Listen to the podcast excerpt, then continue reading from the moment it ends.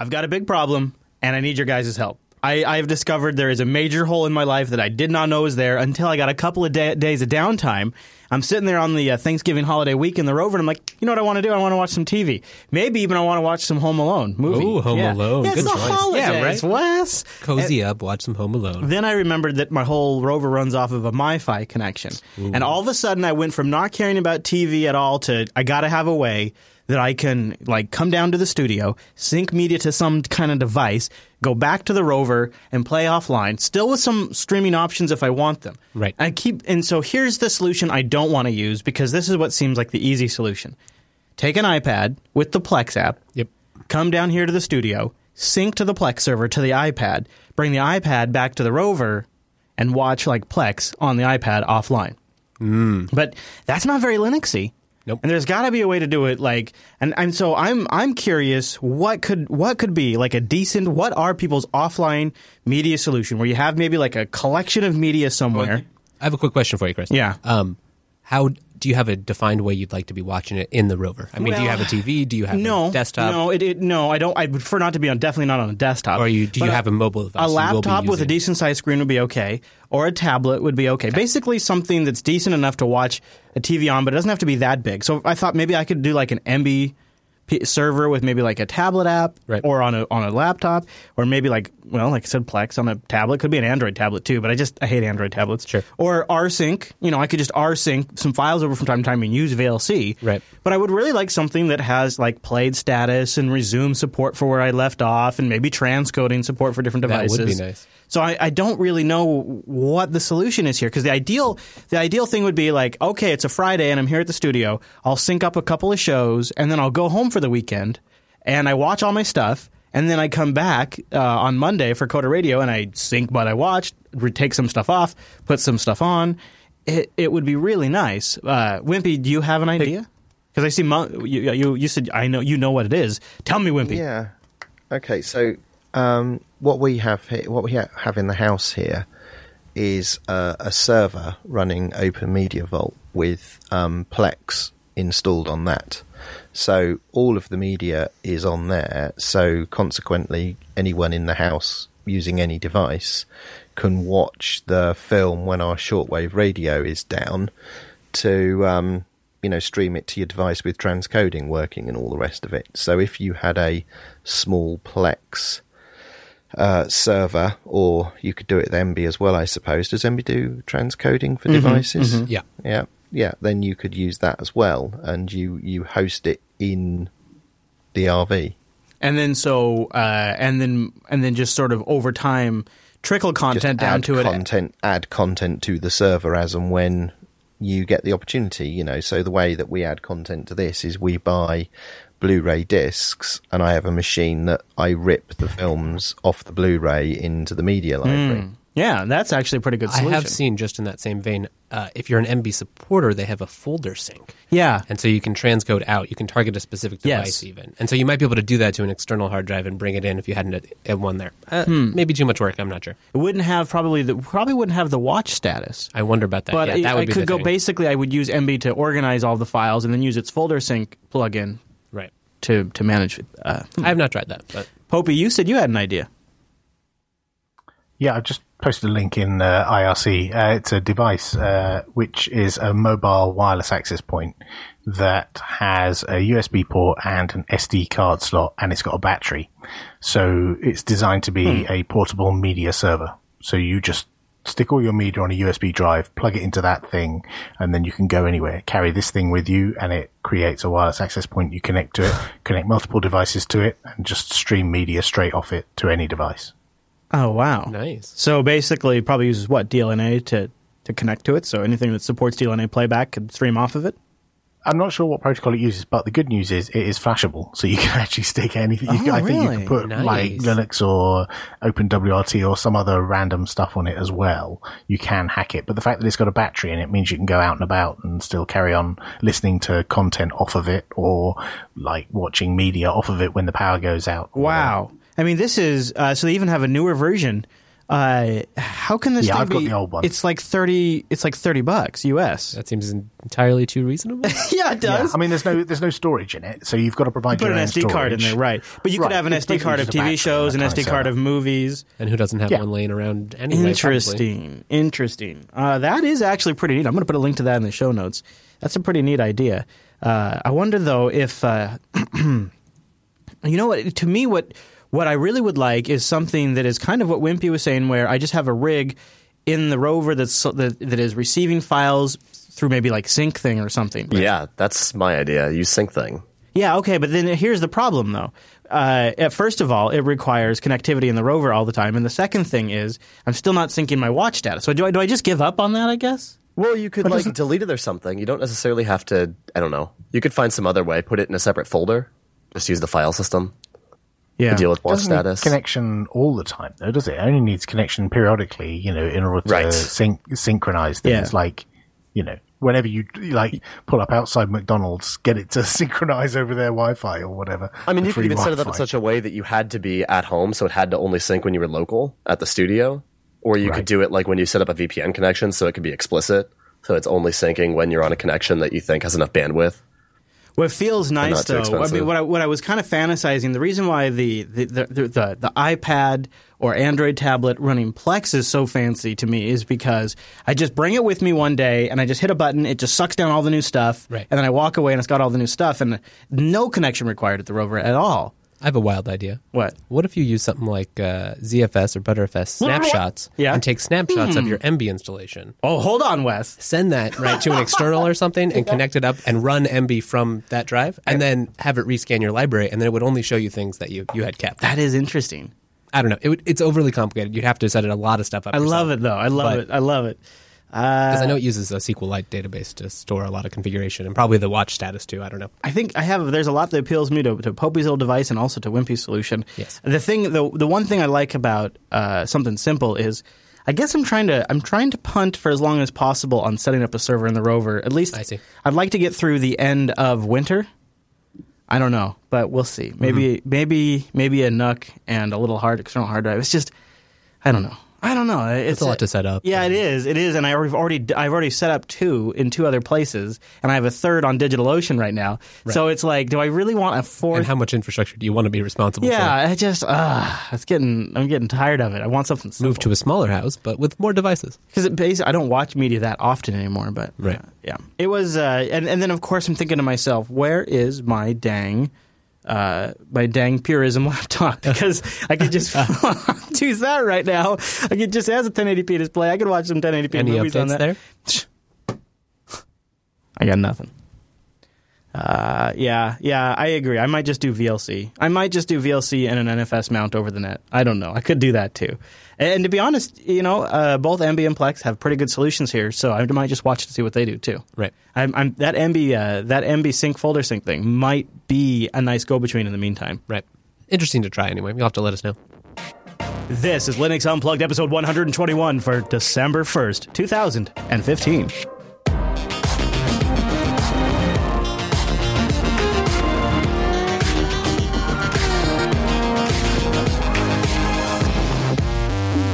Welcome to Linux Unplugged, your weekly Linux talk show that it wants its portability and its horsepower. My name is Chris. My name is Wes. Hello, Wes. That might be a little hint to something we're going to talk about later in the show today. Oh, look at you, Chris. I know. Look at me teasing. In fact, coming up on today's episode of 121, we got a lot. We're going to start with a little look back over some recent things that developed, including from the GIMP project, a topic we touched on last week. Fedora 24 has got something brand new that no other distro is doing. Whoa. And I'm going to put it to the virtual lug. Is this maybe something we should all consider setting up on our own Linux installations? We'll talk about that. And then later on in the show, it's the tiny, mini, itsy bitsy PC revolution. Whoa. In fact, They're we have everywhere. one right here in studio. We got it right here. It's called the Omega box. Onion. Yeah, and it is a modular stackable PC. But there's a lot. You know, we've also got that new Raspberry Pi Micro Mini thing, tiny Yeah. little computer The that does stuff. is exploding. Could probably put Kodi on it. I don't know. Oh. And then, in the end of the show, I can't believe it, Wes. Here we are, December 1st, 2015, and Adobe has announced they're killing Flash. Really? Well, You'll have to tell us more. Yeah, it's yeah, it's yeah. Don't believe the headlines, but I thought you know what, we will tell you what's happening. And I thought, why don't why don't we just chat about what we do as Linux users to avoid using Flash whenever possible? And I am on a Flash anti crusade this week because it, it basically locked up my X session this week. So Chris has got a, an agenda to, to uh, well, I'm going to grind some gears, to be honest with you. And then uh, towards the end, maybe even in the post show, if we have some time, I'm going to ask the uh, virtual lug what they're thankful for, kind of as, a, as an homage to what we did on Sundays, Linux Action Show. That's a ton of stuff, Wes. Yeah, that's great. It's a big show. That's a big show. So why don't we get started by bringing in our virtual lug? Time appropriate greetings, Mumble Room. Hello. Hello. Oh, hello. Hi. Hi. So, guys, guys, I don't know how many of you are gamers, but I talk about Steam games way too much. So I want to just mention something really awesome. When a total kick butt open source game has an update, and it's a big update, Warsow 2.0 released with better graphics, Creative Commons licensed game assets, all that goodness, with a 30 to 50 percent faster performance, new heads-up display. All kinds of weapon parameter tweaks, and it's that game that has that cool uh, cell shaded effect. Oh yeah. Yeah, this is a cool, cool open source game, and it, I kind of left it off my list accidentally on Sunday. And so today they have a brand new update, Wes, a brand new update, and uh, I already installed it this morning and played it a little bit. It's a lot of fun. It looks like a lot of fun. We should set something up and get Yeah. some people to play it. Mhm, and it's a real fun one to, to land game. It's really easy to get going, and because it's open source, everybody can be on the same version. No uh, awesome uh, CD key generators required or anything like that. So Warsow 2.0 release. Congrats to those guys. I just want to give them a shout a shout out because very cool. Yeah, because we we should have probably mentioned it on Sunday. Now something to follow up on from last week's episode 120 of Linux Unplugged. We talked about GIMP hitting 20 years old. Quite the milestone. 20 years old, Wes. And uh, now it can't quite drink yet, and it doesn't get a discount on rentals, but they do have some brand new features that they released just after Linux Unplugged came out. Like they heard our show and they're like, "Boy, those dicks. Let's show them. Let's show them. let's let's show those guys, those Linux Unplugged bastards over Jupiter Broadcasting." So they came out with a uh, new update, and uh, they've got some good stuff in there. Now, uh, of course, as unidentified in the chat room points out, GIMP can now drink in most Reasonable countries, American yeah. countries. Yeah. Uh, Rodden, are you still around? And did you catch anything in this uh, GIMP update that uh, caught your interest? Because I know you were kind of hard on GIMP last week. Yeah, they've actually made some announcements that they're they're they're going to be using uh, GEGL to do non-destructive editing in the future. They don't have that right now, but thanks to the GEGL, they're also doing uh, 16-bit and 32-bit projects. Right. So that's some fundamental things that that that was missing. So they're I'm I'm optimistic, but very cautiously optimistic. Can we call it Gaggle? I think that's more fun. Yeah, but No. uh, yeah. I mean, so the 32 bit thing's a big deal. Also, huge improvements to open up PNG, TIFF, and PSD files. Which, if you think about people that are making uh, migrations, that's a big deal. And uh, and one of the No. Huh? The PSD thing is the PSD thing is overrated because they're, think? they're saying that you can open up things. That's true, but there are things that you can't open regardless of the. They're better supporting the format, but the majority Oh. of PN, PSDs are going to have Sure. features that are not going to be available. So, for example, if you try to open up a CMYK PSD, it Right. just breaks. yeah, well, yeah, yeah, that makes sense. And also some new canvas rotation tools that some people have said, well, okay, we've kind of needed that for a long time. I mean, at the same, so there's a, it's it's it's sort of what we talked about last week. It's really hard not to talk about the GIMP and talk about how it's not stacking up to the commercial alternatives. And I kind of tried to make the case last week that really what we should be stacking it up against is anything else in this class that is free Right.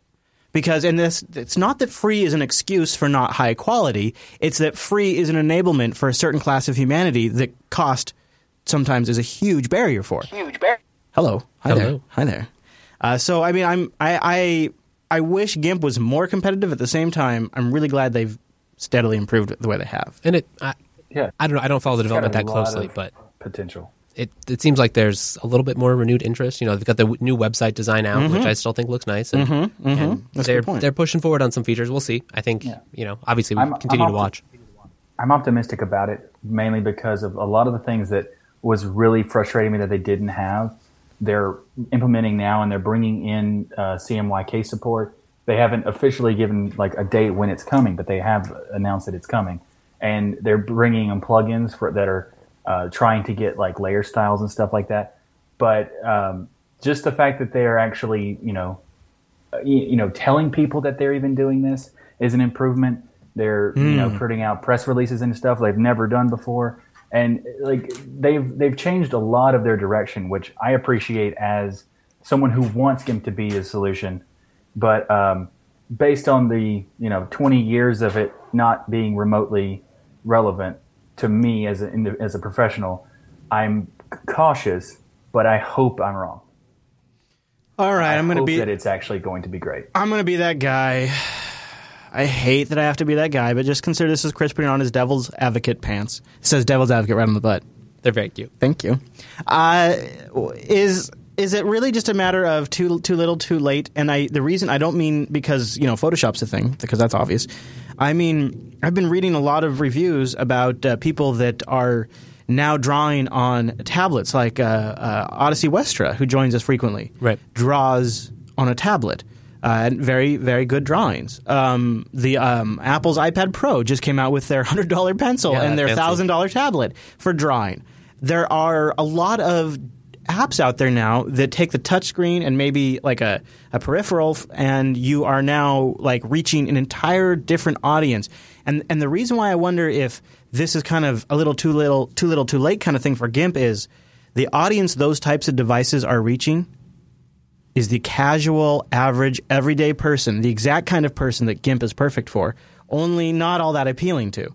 And so I look at this and I go, wow, 20 years now, and now we're at a point where guys like Popey are trying to replace the desktop PC with an Ubuntu phone.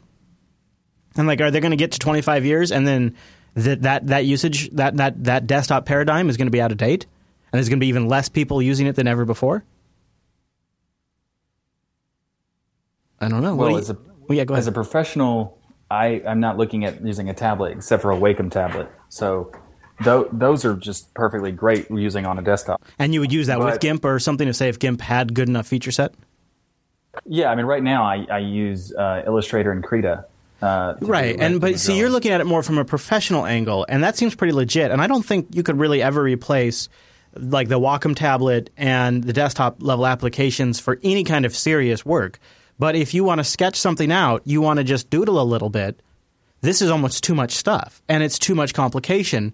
But yet the very people it's appealing to are people that maybe are not high end professionals. Do you, do you am I making sense? Yeah, I, I wonder if there's a Yeah, couple I- distinct I- categories too. Like in in at least in in America, uh, you know, first world countries. I think I think you're right. I think that people you know have enough means that if they want a nice drawing environment that's easy to use and doesn't have all the crazy features, they can get a nice tablet or something like that. I wonder about maybe the developing world. You know, places where they have less access or they can't kind of expend, spend that money on a whim to get just something for drawing. You know, as a hobby. Maybe maybe that's where If- GIMP can have more of a place. if you're drawing, uh, not just uh, like if you're creating designs, Right. It's more of Krita in Inkscape. Or, yeah, Yeah. like yeah. if you're if you're doing web design, GIMP maybe is a better tool. But for Yeah. drawing, I, I would push GIMP aside because Right. it doesn't have the features that Krita has. Right. and Krita is still free and open source. Well, and, and speaking of Albert Odyssey Westra, uh, Krita, I believe, is what he uses to do his drawing. So that and that, that that makes sense. I was just kind of what I was postulating was is if the average use case is perhaps becoming more and more niche for GIMP. Right. It does kind of seem, it does seem that way. But at the same time, I point think you out make one it more better. thing, yeah, go ahead. Yeah, Ron. the the, the the the introductory, like the beginner introduction to drawing, uh, is actually easier for a desktop because you can get a Wacom tablet for fifty bucks. Mm-hmm. Mm-hmm. So you could actually get you know use Krita, use a Wacom tablet, and or even use something else, um, and you'd be able to do a lot more for a lot less to just to get it started. You know what else is kind of interesting for me from a technology standpoint, and I, probably nobody else really cares about this, uh, but GIMP is obviously a showcase of what the GTK toolkit can do. Right. And Krita, in its own way, uh, if I believe, is Qt, right? So you have two completely different toolkits here, the, the, the two big toolkits being used to create two very high end art applications. Where does Inkscape fall? That's, that's I don't QT as well, I- right? Is is Inkscape GT GTK? Maybe. Maybe I don't know. Yeah, it is. Yeah. Okay. It's it's just fascinating from a couple of different angles to watch these two applications. Even though as as somebody that has zero art skill, that doesn't totally really ever apply to me. like I watch Well, it and the, go, the okay. fun- the funniest thing about GIMP and the GTK toolkit is the fact that the newest version of GIMP has a 2.9.x has like a much improved theming system, why can't they use it? Like they built a cool toolkit, they built a cool theming system, yet GIMP is still hideous. Like, uh, it's kind of weird that they build the, the fundamentals, but they don't have the ability to use what they build. Yeah, That's unfortunate. yeah. I, I mean, yeah. I guess I do agree that it is pretty. It is. It is. There's a lot going on with GIMP. I You, get you could argue, Yes. you can make that customization argument with almost anything. Uh, look at uh, GNOME. Lots of theming potential there, but Mm-hmm. really, there's only about four strong themes out there that really look good. Yeah, but I, the default of GNOME looks pretty good just by it by itself. all right. It's okay. It's, well, it's when you compare it to things like Xfce that Oh yeah, just yeah. atrocious. Oh yeah, yeah, yeah. Absolutely. I mean, it's it's a, it's a good design, Mm-hmm. even if it's not perfect. But it's well, okay. Adwaita is a weird design, but Yeah. the shell itself is nice. yeah. You put Arc theme on there, you're good to go. Yeah. You're good to. Have you installed the Arc theme? I have. That's from the uh, yeah. That's that's some that is pretty a, slick. that is a seriously great theme. Yeah. uh, and then you just mix and match the icons as you feel at it. And I'm telling you, I, I my personal opinion, it, I don't think there's a better looking desktop. If you match the icons, you go all dark, and you put the Arc theme on there, I think it's the best looking desktop on the planet. So uh, yeah, yeah, gnomes are at you or publish this. whatever. Where's your uh, Unix porn? Yeah, right. I should. You're right. Well, it's right here. It's on all my rigs. They've slowly over time. What I what I what I found is kind of interesting is I've just sort of landed on this in each of my GNOME installations too. It's not like it's not something I don't sit down and go. I got to install the Arc theme. Right. No, it just kind of happens. Uh, anyways, uh, Mumble Room. Any other thoughts before we uh, move on from the uh, GIMP topic or Krita or anything like this? Wimpy, I know there was you. You pinged me at one point. Was there anything you wanted to add to the chat? Uh, no, I think you've covered it. Just that um, Krita's a better tool for freehand drawing than, Yeah. than GIMP. GIMP's a photo editor. Yeah, I'm glad we made that point because I didn't want to. Yeah, I didn't want to walk away from that. I had something. Yeah. I don't think it really uh, replaces uh, the tablet and everything because they're different use cases. Totally, Hmm. the tablet is a consu- is not a cons- it, it's a consumption advi- uh, device, Device, not yeah. a production. I think device. that's starting to change, though. Um, you know, you look at Microsoft with their Surface, and you look at convergence devices that are coming, and you got iPad Pros now with keyboards and, and pencils. I guess I was going And to all call the it. laptops that have touchscreens and stuff. Yeah, E- yeah. Even like I've tried hooking up uh, a keyboard with a tablet and everything. It's just not the same as It having really a isn't. desktop. No, I do It- agree. It's not there yet. totally different feel. But I wonder if it's there enough. Enough. If it's there And enough. for some people who who do want to create, you know, they don't need to futz with anything. They just want a canvas and enough tools. or or you know like so my mom is a professional graphic artist right and so one of the things that i know she would do is you start with a sketch and you could do that on the tablet and then you move it into photoshop where you get the actual work done would be how she would look at it i start with the outline on this uh, nice uh, little touchy device here that uh, lets me draw right, maybe you're at the coffee shop. You Yeah. just got your tablet. You're kind of thinking exactly. about things. Or actually, I'm at the client meeting. The client's you talking to me. go. ch- ch- Do it right there in the meeting. But then they can they can you know send that out in different formats and bring it into like Adobe Sketch is a thing even on on the tablets and yeah.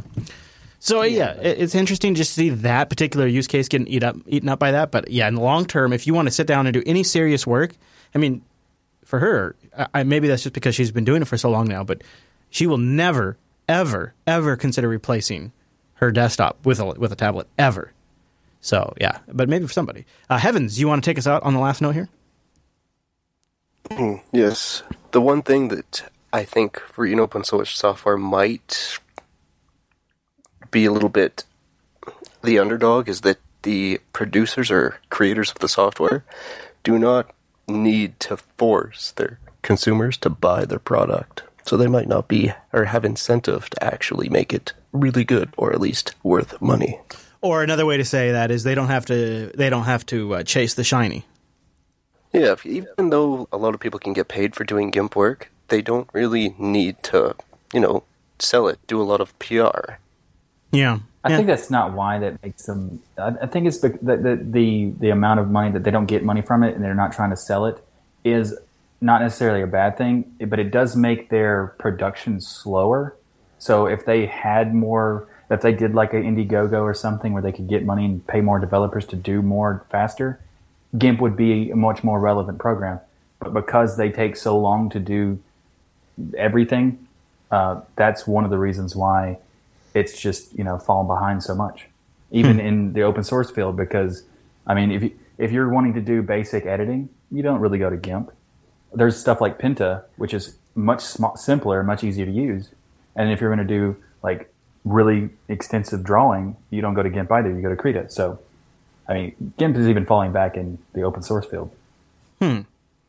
Boy, there's Yeah, more. it's a shame. There's more to this conversation than I first thought. Yeah, definitely. Uh, I'm curious to hear what the audience thinks listening because I feel like I feel like this is one of those conversations where maybe somebody's listening and screaming at their car stereos. They're driving down the road or something. They're- don't know anything. Yeah. Which we don't. That's fine. linuxactionshow.reddit.com episode 121 if you would i'd like to hear your thoughts uh, because this is fascinating because gimp to me is just such a great case study It really such is. a good one uh, for so many different reasons. Highlights and, you know, maybe some of the low points of open source.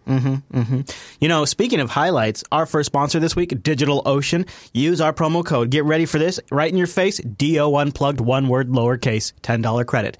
DigitalOcean is a simple cloud hosting provider dedicated to offering the most intuitive and easy way for you to get your own rig up on their kick-ass servers. Linux, FreeBSD, it don't matter. They got a great infrastructure, all Linux rigs, powering everything. SSDs for all the disk I/O, KVM for the virtualizer, 40 gigabit E connections for their data centers. It's rocking. Go check them out. You can get started in less than 55 seconds, and pricing plans are only $5 a month for 512 megabytes of RAM, 20 gigabyte SSD, one CPU, and a terabyte of transfer. A terabyte. A I know, terabyte. and that 40, 40 gigabit. I mean, that's great. Wes, did you ever did you ever work on any kind of projects or stuff like five, six, seven, eight years ago that uh, where you had to get like a co-located server and like Yes. put an actual server in the rack? It's a pain. It it's is, a yeah. huge pain. Yeah, and the cost is is nuts. And and so when I say a terabyte of transfer in these reads, I can't help but look. I mean, I can't help but think back to when a terabyte of transfer uh, at the average transfer price was thousand dollars just for a terabyte of transfer. thousand dollars just for the transfer. Right. Just for the transfer. And now you can get that for five dollars And it really blows me away. And then the fact that the whole thing is like exactly the kind of infrastructure I would build. Yep. Uh, if I could like just have an unlimited budget and have at it, that's what exactly I would build. And then like even if I could build like well, what I would, I would do Linux, I would do KVM, I would do SSDs, I would do crazy great data centers and connections. But the thing that I could never do, which is really awesome, is that interface. Oh, oh, that interface is crazy great, simple, intuitive, extremely powerful somehow they managed to do it and and what's not only great about that is not only did they manage to get those three impossible things actually accomplished but they did it on an interface that manages virtual machines okay that's crazy that is crazy to my That's, face that's new to the world, I think. it is new to the world. So use the promo code DOUnplugged to get in on that S and get it for two months absolutely free. And also, they have a great API to extend that all the way up into the rest of the world. That really means there's a bunch of great apps. So even if you don't know how to write nothing, you can go take advantage of some good stuff. Great tutorials. They got Fedora 24 up there now. They got, uh, of course, all your favorite Ubuntu's, your Debians, your CentOS's, and even that Core OS. And last but not least, FreeBSD. Oh my goodness, FreeBSD is even up on that DigitalOcean. Now, I don't know why you'd want to use that. I just tease. I love you guys. But go check it out. Use the promo code DO Unplugged. Support this show. It's one word, it's lowercase, and it gives you a $10 credit. Isn't that something amazing? You can support your favorite Linux talk show and try out DigitalOcean two months for absolutely free. DigitalOcean.com. Use the promo code DO Unplugged, and a big thank you to DigitalOcean for sponsoring Linux Unplugged. Linux Unplugged. Thanks, you guys. All right. So uh, those crazy guys who, you know, we got folks in here that work on their own distributions. We got folks in here from Canonical. We got folks in here from SUSE. We got folks in here That's from amazing. Antergos time to time. We got folks in here from all these different distros. You know, we don't Solus? have. You, yeah, thank you. You know, who, you know where we don't have reoccurring folks from? Fedora. So I'm just going to speak for them. And if I get something wrong, it's their fault. Yep. I'm just that's, Come correct us. Yeah. You are an open invitation here. uh, but I think this is kind of neat. I think it's a neat idea, and it's something I wanted to bounce past you and the virtual lug to see if maybe it's not something we all want to consider doing on our own Linux rigs. So Fedora 24, it's that crazy distro that's coming out in the future in the year 2000, and it's going to support Wayland and something else that I think is a really good idea, especially as somebody who's on a slower, high latency internet connection. A default local DNS server. They say plain DNS is just plain insecure and therefore vulnerable from various attacks, like cache poisoning. A client can never be sure that there is a no man in the middle type scenario if they don't do DNSSEC validation locally. We want to have the Unbound server installed and running on localhost by default on Fedora systems, and also, where necessary, have DNSSEC trigger installed. So, what the Fedora project is planning to do is include the Unbound DNS server set up as a default local host res- resolver and then it'll go out to the rest of the internet if it can't find the name for something you're looking up. And I wanted to start with US, and then I wanted to bounce it around the Mumble Room. Uh, I can think of in an enterprise how this could nes- maybe actually be a bad thing. But uh, have you ever played with setting up local DNS on your LAN? And have you ever noticed anything? And what are your thoughts on Fedora just including it by default? Well, I think it's I think it's interesting because doesn't Network Manager already it uses dnsmasq locally, I believe, by default. Mm, you might I think right. they, I think they have those that Good installed. point. Okay. I think where this is different. the- one, they're using Unbound, and Yes. then two, they're specifically setting up DNSSEC support and making. Yeah. it. All right. So let's break that down in two parts. So let's start with why the local DNS. Why do you think? Uh, I mean, I think it's helpful. I know like Network Manager wants to use it for things like split horizon DNS. This is one thing I hope Fedora gets right. Like for me, it's important at work that I can have a set of DNS entries that are resolved over the VPN connection and then routed over the VPN. VPN Absolutely. connection, right. So if if that doesn't work, then that could be a pain in enterprise environments where you need to be referencing name servers that get updated, you know, at a at a set pace or Not you that. know we'll not that uncommon. yeah, no, definitely not. But I think it does give you a lot of control. Um, it also lets you cache things locally, which you know that's never bad. You know, I was thinking about from that angle the you know back in the rover the MiFi connection, right? High latency connection, and if I can make every time I go out to the web a little tiny bit faster. That sounds appealing to me. Now, can you touch a little bit on the DNSSEC thing? So, uh, DNSSEC, so they're going to be they're going to Unbound now, and they're going to be doing DNSSEC. What do you think about that? Do you think it's maybe time for all distros to consider doing DNSSEC out of the box? I don't know if I would say. I think it's. I think it's good that Fedora is exploring this. Um, you know, it, I, it does seem like there are a lot of potential vulnerabilities with DNS setups without DNSSEC.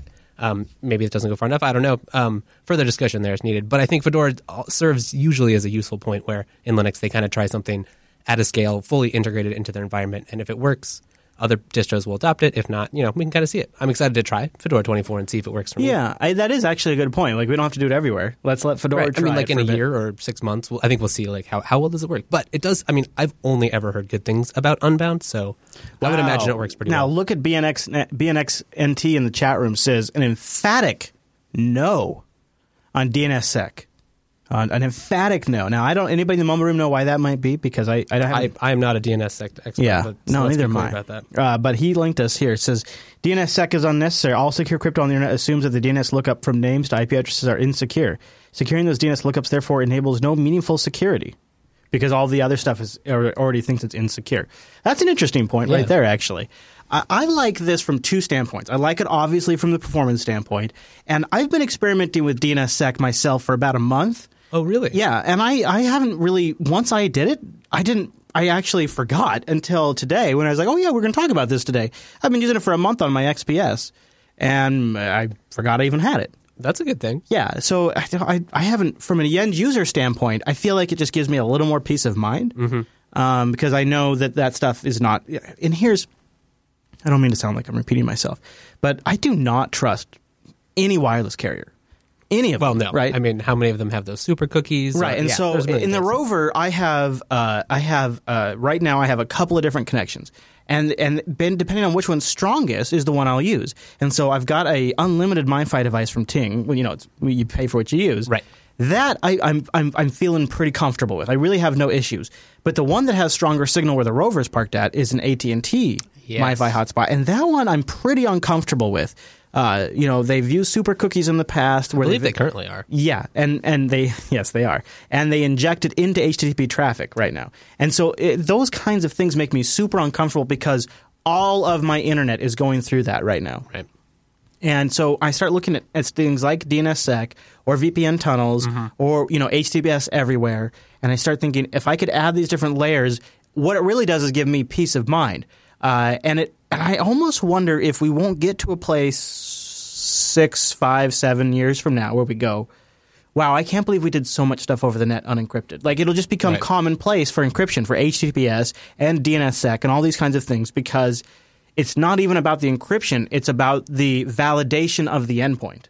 It's about validating Yeah, who you're talking to is really who you intend to be talking to. And I think that's the aspect of it that will take off over the next few years. And then it's just going to become obvious that what do you mean it's what do you mean it's not encrypted? Yeah, you're just spewing plain text to whoever wants it. yeah, that's like, crazy. Yeah, somebody could just be intercepting that. How do you know you're actually talking to that person? Right. I think that might be uh, really sort of and More that's of a why I'm cultural thing here and that's why I'm a big fan of Let's Encrypt as well. Is because it kind of plays into that same thing, and you know, allows some dude like me to have an ownCloud server that you know has a Let's Encrypt certificate. Yep. Have at it. that your friends with your friends use it, they won't Yeah. balk because there's a little red X in the corner. exactly. Yeah. Or if say I set up my own Mattermost Yeah, right. server. It'd be another nice thing for that.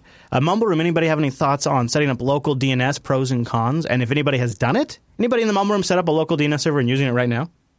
Yes. And what do you think? Good, bad, uh, worth It's your effort? I don't know. Uh, it's not a big deal anymore because it's part of my deployment configuration, so it just gets applied to all my machines. So you you install a local DNS server on each machine. You're not just doing Every one for your single LAN. machine. Then why? Because why I have a lot that? of like roaming machines, um, so it's nice to have the local DNS server when you're out on the go, that kind of thing. yeah, that's a good point. Yeah, and that's it's not a big good deal to run it even on the machines that are already behind another level of cache. right? And what really you, not that so what are you deal. using to do the local DNS? dnsmasq, Okay, just because it was simple. and why not Unbound? Uh, not Unbound, uh, because I'm familiar with dnsmasq. Yeah. No good reason. Yeah, I was thinking. I was thinking dnsmasq seems like the go-to, but then when Fedora said, "Well, we're going to go Unbound," I went and looked it up, and it looks like it's really easy to set up and get It going. does, yeah. I was thinking about maybe doing a It little looks pretty on solid, and I don't need the DHCP server from dnsmasq, so I might consider it. It seems like that's it depends the, on how that's the spot, flexible yeah. it is. Yeah. dnsmasq has a lot of flexible settings to allow me to hit different DNS servers for different domains and that kind of stuff. I don't know if Unbound has all the same functionality. Not sure. We'll we'll have to hear some report Kinda, backs from you guys. I kind of want to try it. And I do find too. Yeah, because I've been deploying dnsmasq as well. yeah. but that's just because that's what I right. knew how to use. Yeah, so. and that was always kind of the go-to. But I'm down uh, to try so it. uh, Vert, which I want to say uh, Ver- Vendetta Online, but it's uh, Vert Innuendo, Vert into Vert Veritanuda. Vert Anuda. You, Veritanuda. There we go. I like it. So uh, you use it for VPN uh, host resolving. Tell me about this. Yeah, basically, okay. Um, if you tie in your own name servers, you can resolve your individual VPN hosts for your total subnet. So what I actually do is I set up a DHCP server which links to my DHC my DNS servers via TSIG to set up okay uh, mapping for my VPN server for VPN clients. But when they connect to the VPN, they can automatically resolve each other's uh, host name on the VPN because they get the information from I the local follow. DNS server okay, that's been pointed to them. It's it's a very easy way of doing it, and and, and funny and funny enough, okay, this is exactly what Tinc ended up doing for me as well. Really? Because Oh, Tinc nice. now builds it into the VPN setup. Yeah. Really? So basically, right, once you resolve one host, right, and then, yeah, it will resolve hosts for all the other VPNs. So Tinc is something that which uh, kind of makes we've- my my Oh, go ahead. I just want to make sure you were saying Tinc and not Ting for the audience Yeah, listening. Yeah, yeah. So Tinc, is like a Tinc, mesh VPN T-I-N-C. solution. Yeah. Okay. Go ahead. TINC as And I was VPN. about to say the same thing. You know, Yeah, I like the local DNS. but- Yeah. For that reason, is that you can set up your own. I mean, you can use your host file, but if you have a local DNS, it's a little cleaner. Yeah. You're configuring everything in the same spot. Yeah, yeah, You can replicate that to other machines. Yeah, using the local host file. well, that doesn't just scale. feels hacky. Yeah. All right. And, and go ahead. Sorry, Vert. Did you want to finish? Well, no, I was just saying, okay, actually with Tinker, right, it makes it a little bit easier because because you're doing it over a VPN anyway. Yeah. You can now sync between each machine, okay, right? The host files you need to connect to each other. So you basically build up your own darknet, if you like, because only the host you're connecting to will know about all the other hosts that you're connecting to. Right, right, All right. and of course, uh, DNS uh, is uh, there's several different DNS options for pfSense. Um, JB Live 8754 is pointing out that uh, pfSense has Unbound as an option for pfSense servers. So there you go. Um, you know, I, I now that now that we've talked about this, I wonder if uh, maybe I might uh, not uh, tonight go give this a little try at, at the Rover and see how it goes. I'll report back. Maybe. Well, you know what? Maybe if it- if it goes really well, I might make a segment on, on Linux Action. Yeah, that sounds fun. I Yeah. like watching that. Yeah, that'd be interesting. So, uh, all right, uh, Mumble Room. Any closing thoughts before we move on? Any other DNS experts or DNS uh, experienced want us to know? Going once, going twice. All right, very good, very good. Good talk. Thank you guys for the information, and also, um, you know what I should do is I will include a link. Uh, see, let me go down here to the segment. At the bottom of the segment uh, in the show notes where we talked about Fedora 24, I will include a link to the issues with DNSSEC. So if you guys heard us mention that and you're curious what those issues are, I just added that link to the show notes so you can go you can go read about that as. Maybe Hey, you can poke Alan and you guys can do a follow up on. thinking, I wonder if Alan has any thoughts on I that. bet he does. You and I are on the same page, my friend. Hey, I don't know if you noticed this, Wes, but uh, we relaunched the last jacket uh, for a couple I kind of of. I think I want one. I need one. You really. should definitely yeah, get right? one. How, how can I not wearing have one right now? Yep. So uh, it is back. It is it is awesome, and uh, you can find them at uh, teespring.com slash last us, or if you're across the pond and you don't want to have to pay exorbitant shipping amounts, slash last eu. And here's the real shenanigans: you get in on that order right now. because we're only running them until December 13th. It's going to ship in time for uh, the holidays. Oh, Yeah. so for your loved ones. Yeah, get you know, just put a Support the last, best network. Put a last jacket in every every single stocking. Uh, but really, we have multiple colors, and uh, you can go grab yourself a jacket. These were maybe our most favorited item that we sold last year. We only run them for a limited time, and then they're all done. So go to teespring.com. Collector's item. Lass US or Lass E U. It is a collector's item, and it keeps your tummy warm. And depending on how you zip it up, no man boobs. Which is really, if you got man boobs, no man boobs. Cover your shame. exactly. Wes. No judgments. No judgments. And we also uh, we also have a link on the sidebar at jupiterbroadcasting.com. Teespring.com slash LastUS and LastEU. And the EU has better color options, so you could actually be in the US and order from the EU if you want to get like some crazy colors. Yeah. They've got all the best stuff. over Teespring there. got a good deal set up over there. Apparently they apparently over there they know how to print and make sure it's real good. I see. Yeah, that's the thing. I want to tell you about something else that's a thing. It's one of my favorite sponsors, Linux Academy. I think this is a great fit for you guys because it's a great resource for you to go learn more about the systems we all love. What's great about Linux Academy is sort of what I think is great about Jupiter Broadcasting, and that might be one of the reasons why I think they're a great sponsor. Uh, they actually care about Linux and open source. Turns out when you actually care about Linux and open source and then you make content about Linux and open source, you do it better than other people because you actually live and breathe this stuff. You actually care about this and you follow it from day to day. Go to linuxacademy.com slash unplugged, linuxacademy.com slash unplugged to get our special discount and support this show. It's a really good deal. Linux Academy freaking rocks. They got seven plus distributions you get to choose from. They got like almost 2,000 self paced courses with videos and high quality contents you can download on the offline. Everything's backed by a nice CDN with HTML5 players. They have instructor help available for you whenever you need it, which is a really nice feature. They got labs they spin up on demand. They got the AWS courses for the Amazon stuff. And the reason why I mention that is I kind of found myself one time having a client that all of a sudden was my responsibility and had AWS infrastructure, primarily around S3 at the time. Right.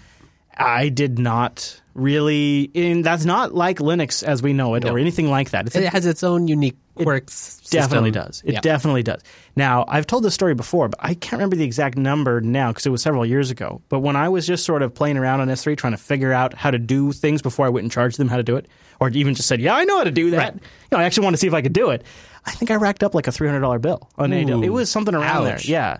It was ridiculous. So what's really cool is regardless of what you know, you're, you're learning Ruby, you're learning Nginx, you're learning IP tables, you're learning how to do basic development, or maybe you're learning AWS. They'll spin up the lab servers for you on demand. They have a really great interface. You can SSH right in and rock that S. They have scenario-based labs, which is really nice because that gives you really good hands-on experience. You'll work in their advanced live environments while completing these scenarios from beginning to end on live servers. Isn't that nice? Break somebody else's stuff. They have real time feedback too. They have great courses for the Red Hat, certified courseware. And they have instructor help available at any time. Nice content, always getting updated, refreshed. You can keep track of your progress as you go along. They break things down into hourlies. It is really cool. They have an availability planner. So you can go into Linux Academy and say how much time you have availability and the, how, how much time you have ava- available. And they'll automatically generate the courseware to match your time availability. I think that's really, really cool. Yeah, I mean that seems pretty unique. Dude, It's like so flexible. even in the holidays when things get busy, you can find a way to like sort of schedule in like a few hours, a couple hours on Tuesday.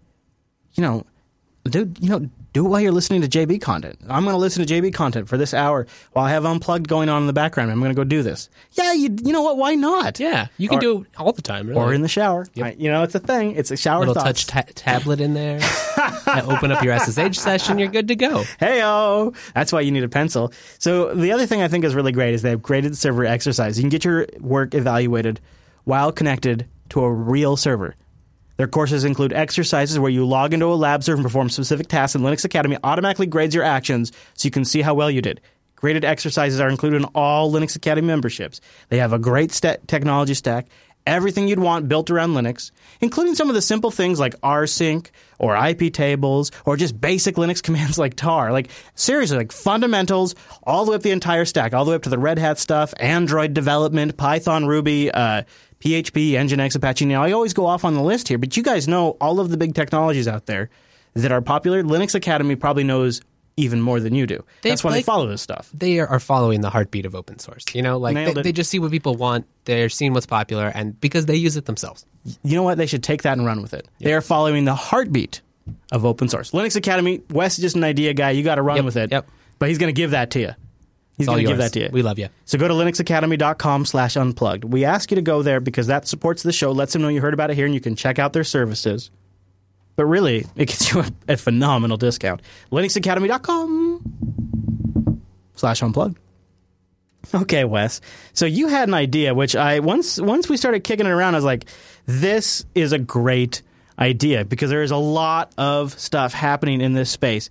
And you know, when um, when you first started kicking around this idea, if I had a little more time, I was going to go over to uh, the Computer Chronicles website, and uh, I was cause I was going to get a clip because you know we used to call the, com- the compu- back in the '80s what we now call PCs and laptops and desktop. They called mini and micro PCs, Right. Because they weren't mainframes. Yes, you could fit them in you know more than In one giant room. or room. whatever. Yeah, yeah, exactly. Yes. So uh, now here we are uh, on the Linux Unplugged show, and we're once again about to talk about micro PCs or mini PCs. Only now we mean something that isn't like an Intel-based high-end powerful desktop. No way. The history is repeating itself on the Linux Unplugged show today.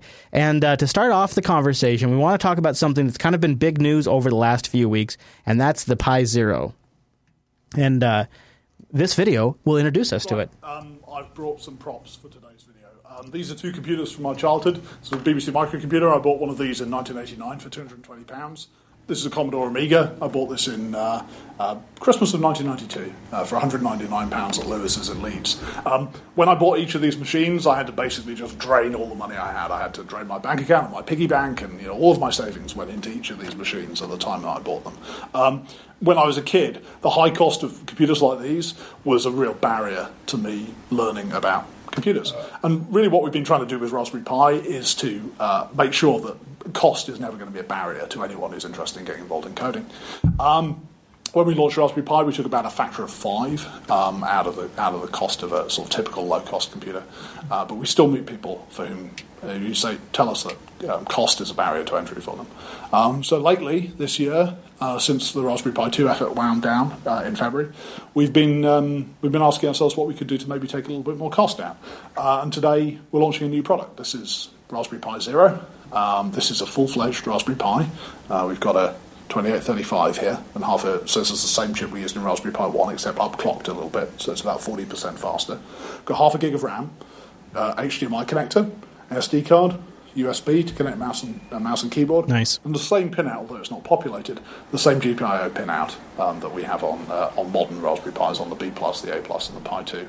Um, this is going on sale today. We've made a few tens of thousands of these. This is going on sale today from our distributors at five bucks. So um, Five. You just can't believe that. Five U.S. greenbacks. Unbelievable. Unbelievable, Wes. Uh, and I, I just I look at this and I think, holy crap, this is the future we're living in now. And uh, I can't, I just can't even wrap my head. They've already sold out, I believe. I think they, Yeah, I think from a lot of retailers. Yeah, yeah, which is just woo, wow. but they'll Uh, be back. So the Yeah, show, show, yeah. What's the magazine about? days. What's the chat room talking about? The magazine. What's everybody talking about? The magazine. Oh, this was awesome. That basically, but when they first announced they were going to do five dollar things, they also said, "Well, the the, the Pi Mag uh, magazine that was it's a community magazine, and it's six dollars to purchase. If you purchased one uh, on the day or a couple days after, it was the the Pi Zero was attached directly to the magazine cover. So for like six bucks, you got a magazine and Oh my gosh. you you buy the mag. You, so in the UK when it came out, like every newsagent sold out of the uh, the magazine straight away because you know it's a free computer on the cover. Who wouldn't who wouldn't want that? Um, but if you're a subscriber to the magazine, you can you can still get it. Um, and also in the US where they're coming a little bit later in the month, you can always you can get the MagPi magazine over there with the same Raspberry Pi on the cover. We'll have to go snag Some those. people have some people have joked that you, you buy a Pi Zero and you get a free magazine. exactly. Yeah, if, if I can just if I can just remind everyone okay, right, of my generation that uh, back in the day of early day computing, okay, you used to get cassettes on the front of magazines free with them. Now you're getting computers Yeah, free on the front of magazines. and I remember when it was a big deal when How you got cool a when you got a like Linux format came with a CD with Right. a Linux distro on there or something. Uh, so yeah, the uh, this five dollar computer has a one gigahertz ARM 11 processor, which was forty percent faster than the first Raspberry Pi. Five hundred twelve megabytes of RAM, a micro SD card slot, a mini HDMI socket for 1080p output with sixty frames per second. And of course, it has the 40 pin GPIO header. We love that. And it has a unpopulated composite video header, and it is 65 nanometer, 65 meters, millimeters, sorry, by 30 millimeters by 5 millimeters. And it's not even. It's the, of course there's the chip. It now the chip is sort of been. Of course, the chip wasn't exactly as cheap as they originally said it was going to be. Right. Uh, but you also have things like we have right here in the studio. We have this uh, Omega Onion. In the box, uh, Alan has one of these. He's been talking about this too. You know, I hadn't heard too much about it, but that's a shame because these seem really cool. Yeah, it was a Kickstarter I backed, and uh, how could I not back it after uh, they had this crazy, crazy, crazy great Kickstarter video? So uh, I want to talk about the Raspberry uh, Pi Zero and also this Omega Onion. Check out their Kickstarter video.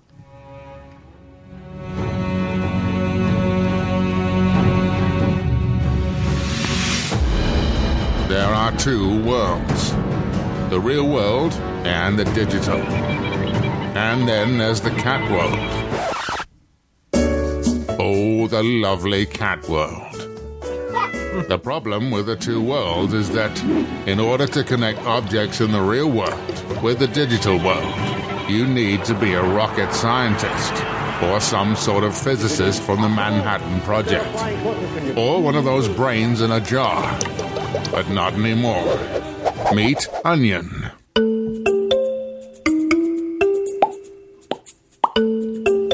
For the past year, we've been hard at work building something that's small, affordable, and really easy to use so that we can merge the two worlds together. We wanted to be like Tony Stark and be able to build whatever comes to our mind without learning how to build these things. And that is exactly why we created this the Onion Omega. Thanks, Oliver. It's a tiny computer with built-in Wi-Fi and it runs the Linux operating system. Heyo, we know this that one. little bad boy lets you create connected devices in environments that you're already familiar with using tools such as SSH, Git, and npm. And it also allows you to write software in Python, Node.js, PHP, or whatever language you feel comfortable with. Node.js. You now have the power to build anything you can imagine, such as smart home devices, security drones, Drone. security spiders, Spider! That's amazing. I want it. or even a cat feeder. A cat feeder that realizes your cat is too fat and then makes it exercise. Nice. Laser Or pointer. if you don't want to build from scratch, you can browse the Onion App Store for ready made apps. In fact, if you want to see what you can build on the Omega right now, click on the live demo below and start to experience the Omega in real time. Artemis. The Omega allows me to build things in languages that I'm that I already know and using things that I'm familiar with like callback functions and I actually built this light bulb in just 10 minutes and it's remote controlled. I really like working with the Onion Omega. It was really easy to use. I'm not a programmer or an engineer of any kind, but I went to the Onion App Store and I downloaded and customized an app that allows me to draw images for my Facebook newsfeed and put them into a digital photo She's frame. a high school teacher.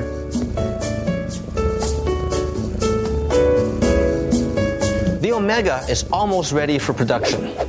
We're so close to realizing our vision of making the Internet of Things accessible to everyone. And we want you to be a part of our revolution and start inventing connected devices that will make our world a smarter place. Right, Oliver? What happens when we connect the real world with the digital? Awesomeness. There you go, Wes. Are you ready to take part in the revolution? Do you want to unbox the Onion Yes, I Omega? sir? do. Have at it there. Okay, so it comes in a very small box. It's very smooth, too. Nice Yes. premium cardboard the in the hand experience for the box is quite nice. I do agree. Yeah, and uh, it's got like a puzzle piece. it does. top. It kind of comes apart. Yeah, because yeah, it has a, very- actually very much a puzzle piece top. It's literally a puzzle piece, isn't it? It's kind of hard to get open. And then three individual boxes. So there's the expansion dock right here. Yeah, Very nice. Oh, yeah. look at that. Yeah, so it comes and then here's the actual uh, here's the Omega box. So that's It's the Omega. tiny. Yep, yep. And so I got the uh, mini dock and the expansion dock, and that's where you can plug in different stuff. So I guess we can uh, here. I will. Uh, I will turn on the uh, the webcam, a uh, a limited uh, limited exclusive treat on the Unplugged show here. I'm going to pull the Omega out of the box right now. Look at how geez, it's even smaller than it looks in their Kickstarter video. It's unbelievable. It's smaller than the palm of my hand. Wow, look at that. Look That's at tiny. That. that is that is ridiculous. That is ridiculous. And there's the expansion. Oh my gosh. This is a tiny, tiny Linux computer. Wow, Wes. Oh, these look at, docks are cool too. Look at this thing. Here, I'll take that dock. Here you go. So this is the bigger. So there's two docks. There's a mini dock, and then there's the big boy expansion dock, and that's this one here. This is the big boy mini expansion, and uh, yeah. So you plug in the Omega to the top of the expansion dock right here. So it plugs into the top of the dock right here, and now it has all of the functionality that the dock has. Dang. Yeah. Which is, which in this case is a USB port and then another set of expansions. Which seems perfect if you're prototyping and you want to you want to use Yeah. those things, but you're not ready to solder on headers. Isn't, you know, that, isn't that something? So you just snap it together. Wow. Alan was talking about this on the TechSnap pre-show. Uh, wow, there's micro HDMI. Huh. dang. Yeah. So that's pretty much. So there's your USB port for your input, and there's your HDMI out right there, and it has Wi-Fi on it. Man, you could just duct tape that behind your TV and uh, really, go. put Emby on this, and Right? my, my problems are solved, sir. Exactly. so they it really seems to flirt with the, uh, you know, flirt with the border. Before we kind of had the Arduino on one end of the spectrum and the Raspberry Pi on the other, and you Yeah. have like the full Linux experience, or you have you're writing it in C yourself. And this is like, well, you can if you're familiar with Linux, but you maybe you're not an expert in microcontrollers, you can just deploy it right here, and Mhm. you're, you're away you go. No kidding. Ver, you've had it. You you've had a chance to play with it. What do you think? Yeah, it's a really sweet, tiny little PC. It is, and it is so easy to set up because basically, when you power it on, although be careful because the power switch is very fragile on the docks anyway. Yeah. Uh, when you power it on, okay, it becomes its own self-access point. It does. So basically, you just scan the Wi-Fi network, find the you know Omega whatever it is uh, access point uh, SSD, join it, go to the web, configure it, set your passwords, set your SSH, set your network, set your other Wi-Fi networks, and it will basically uh, just reboot okay right into a, a proper PC on your network. It's fantastic. That is It's really running- awesome. It's running open um, WRT. Okay, okay. Isn't that something? Isn't that something? Uh, I, I think it's sort of astonishing because it's. I have the specs in the in the show notes. I just find it astonishing that it's it's getting to the point now where, you know, I just back some project on freaking Kickstarter. I believe Alan said he was making uh, he was setting up instructions for FreeBSD as Yeah, well on this game, yeah. right? Which is awesome. Yep. So yeah, it ships with OpenWRT. It has a 400 megahertz processor, 64 megabytes of DDR2 RAM, 16 megabyte of flash. It's got an 802.11 BGN on it. Hey, it has N, 18 wow. port GPIO. Yeah, it's. I love. Isn't it interesting how they list Node.js as a supported thing? Well, that's important. Yeah, yeah. Uh, Wimpy, I, I kind of wanted to pick your brain because I know you've hinted before on some pre and post shows that, and I haven't gotten got I have quite not yet gotten the complete picture, but the Raspberry Pi is starting to play a more and more important role for the Ubuntu Mate distro, isn't it? It's our most popular platform. Wow. So you mean the- you mean other it's- than x86 or including x86? It's more popular than 64-bit, 32-bit x86 and Holy PowerPC shit! combined. Are you serious? Oh, uh, my world has just been rocked. Are you kidding me? No, it's downloaded about 1,200 times a day, the image for the Pi 2. That's awesome. Wow. That's serious. That is Yeah, that is yeah. so what are your thoughts on that? Well, it means that in the last two releases of Ubuntu Mate, I've done the work for the Pi version in the last month of the release. Right. But for this release, it's got even, um, you know, it, it's e- being treated equally all the way through the development stage now. I I feel like I need to take a minute. Like I wasn't ready for that level of a bomb to be dropped. Uh, I don't know why I didn't know that because I kind of feel like I should have known that. But I, to me, is shocking. To me, actually. I've actually I've actually been uh, paying attention to a lot of communities around Raspberry Pi and you know Reddit or Google Plus and various different places, and the majority of times people asked what to put on the Pi, uh, no, Raspbian is no longer even mentioned. Ubuntu, Ubuntu Mate is always the first choice. I mean, it makes it makes it does sense. make. I mean, it's way more pleasant to use than the Yeah. defaults, and it looks pretty. Wimpy, that's a that's a big deal, though. I mean, congratulations, because that's a big deal. Yeah, it is. Uh, and so, when you look at these types of devices, are you starting to say, "All right, this these aren't just sort of toys; these are going to become possibly the next open PC"? Now, uh, hold on. Before I, I want to make sure I'm framing this right. But when I look at tablets and phones, I get a little sad because they look locked down and glued together. And I, I, I remember a time when I was in high school and I scraped together parts for months and months and months and built my first PC. I went and picked out my own case, and it was, it was, it was a life moment for me. And you learned a lot along the way. A ton of stuff, and I read. I read. I mean, it was really my first geek project that I really researched and all of that kind of stuff. And now I look at this uh, Onion Omega here, and I'm sitting here like Legos building a PC, and I think, geez, I could give this to my kid, and he could play Minecraft on this, and or maybe not this one, but the Raspberry Pi Zero. I mean, I, I this is maybe getting to the point now where. Uh, it is actually going to be something that has some serious long term legs as a serious desktop contender. And one more thing, Wimpy, before I toss it back to you is I, in the uh, late 90s, had a conversation with a guy named Scott, really great guy, and his job, his day job was to run an IBM mainframe.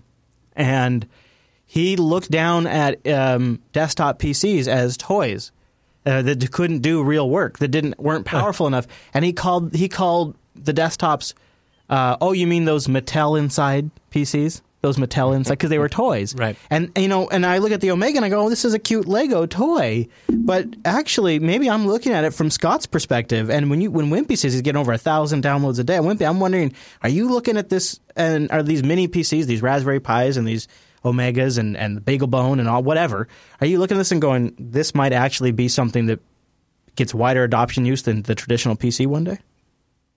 I think so. Certainly, if you look outside of the developed nations, I think this is going to be the print. The ARM-based um, devices are going to be the principal computing platform, and if you're not doing stuff on ARM, you'll be irrelevant. Wow, bad time to own Intel stock. Yep. No, I think that will that will be relevant. It will be a different market and different use case, but Yeah. I think that we're we're we've not seen the extent to which ARM is going to be relevant for for Linux adoption, and in particular Linux as a, a learning platform. uh, Kits and Kitty, you kind of point out. I mean, this these kind of machines get the basic work done, and well, that kind of solves a lot of people's problems, doesn't it? Doesn't it? Yeah, uh, I was just thinking, you know, what do 90% of what you do on a computer consist of? Web browsing, email, editing a text file, that kind of thing. Maybe watching a YouTube video. The Pi can handle all that. Yeah, and so uh, and it's not even. See, I think what I used to bristle at is I used to feel like we were talking down, and, and I kind of, hmm, I wonder if I still do feel that way. So uh, something that that Carl said a few times during our visit at System seventy six is one of the things that their basic market research keeps, and market research being you know being being in a business for ten years selling PCs. Uh, one of the things that they have really learned, maybe even the hard way, is you can always err on the side of giving people more powerful computers. Like there's n- there's never going to be a day where people don't need more powerful systems. And so I guess I, I kind of had that Scott like view where I looked at this and go, well, these these these little toy computers will never be powerful enough. But that is sort of looking at it in a in a perspective where there isn't lots of different cloud options when you need to spin up like a droplet to do something really powerful or throw it on Google Engine or whatever the hell Azure. I don't care. Uh, you, there's a lot of different options there when you need really, really, really high end compute, and there's a lot of options when you when you need really, really local, you know, something local, really high end. You can still have a desktop, but there are so many, so many use cases where I've worked with people where their primary job is checking email, um, you know, doing doing things on their corporate applications, which are sometimes web applications, sometimes not, and they do all of these things that are really sort of low end tasks. And it's not to be, I'm not trying to be rude. I just like that's just all they use these particular quote unquote tools for. And so, why, what, what, what does it take then? what does it take to make it from the hobbyist project to actually something that consumers could actually start start buying? Like, why don't we have why don't we have a Best Buy that has more ARM laptops and desktops? Uh, on the shelves than they do x86 machines. Why isn't Lenovo selling uh, a, a, an ARM an ARM laptop? Why isn't HP and Dell selling an ARM laptop that we're all buying? And and and before we go there, I also I'm gonna, I'll have you answer that first, Wes. But before we go there, you found this again. This is a perfect example of where the Raspberry Pi is really cool, but this is a straight up hobbyist project. I like it, and so I'm going to point it out to the audience so they can read more about it. But it's it's a great it's a great example of where the Raspberry Pi is being used today, and it's it's this is not even an uncanny valley issue. This is way far removed from what consumers want. Anyways, this is uh, you can make it you can take a Raspberry Pi and a Wi-Fi dongle and basically turn it into like a remote AirPlay receiver or uh, audio receiver. So you can use a couple of projects that reversed Apple's uh, AirPlay um, protocol and actually stream to this instead of having to go get like a really expensive device. If you have iOS devices in the house and you want to stream audio, you can do it with this Raspberry Pi. Yep, it's pretty cool. I I think that it's because a lot of people don't know that it's an option. But if you show them that hey, there's this thirty-five, you know, the fifty-dollar option that you can utilize instead of spending a thousand dollars on a workstation, I think people would go for it if they knew what it was actually capable of. I mm, I don't agree. Do you agree? I don't. It's a smart. It's a smart business decision. Here's the, here's why because this is what I'm this is what I'm saying is this what I'm asking you is and Wes I'll let you have the first answer and then we'll throw it to the mumble room. Why why is nobody picking up on this? Why is Lenovo so Lenovo today can take a Intel spec motherboard, an Intel CPU. They can build a PC from parts that they assemble themselves in a housing and then they ship. Why can't they take something like that Raspberry Pi or something just like it and build their own version, put it in a case with a great keyboard, and ship it? Why is that not happening?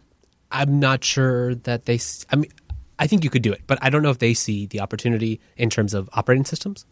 I mean, I Mm. think that Android isn't there as a desktop operating system. Maybe if they had partnerships with, like, I mean, I think what we see is Chrome is it OS. that right? Android isn't there, or is it that Google creeps people out? Well, maybe both. And I think, like, you know, for the main people who are using desktop, they're comfortable with Windows. Um, it- you know, on the newer one, maybe they can now that like Raspberry Pi 2 will run Windows Windows 10, right? So there may be an avenue there. But Oh, but I wonder if they, okay. they don't see like something they can pre-build stripped down. well. What was that, Rodden? It's an incredibly stripped down Windows 10. It's not really Windows 10. That's Yeah, a good point. yeah. Uh, Wimpy, uh, you think there's like that one piece really that's holding it up? Well, not that's holding it up, but I think that, um, for example, the the things that I run into most with the question and answers for Ubuntu Mate on the Pi 2 is can I run Flash on it, which you can't, Right. because there are no Flash binaries for ARM Linux. Um, can I run Wine on it? No. Or yeah, yes, you could kind of compile it in a certain way and it runs really badly. Um, and you get those sorts of questions, and people aren't aware that it is just because it runs Linux doesn't mean it runs everything that you're used to running on, you know, uh, Intel. So don't call it a, x86 Linux. call it something. I mean, Right, we're so used to Wintel. Google got away with that by calling Yeah. them Chromebooks.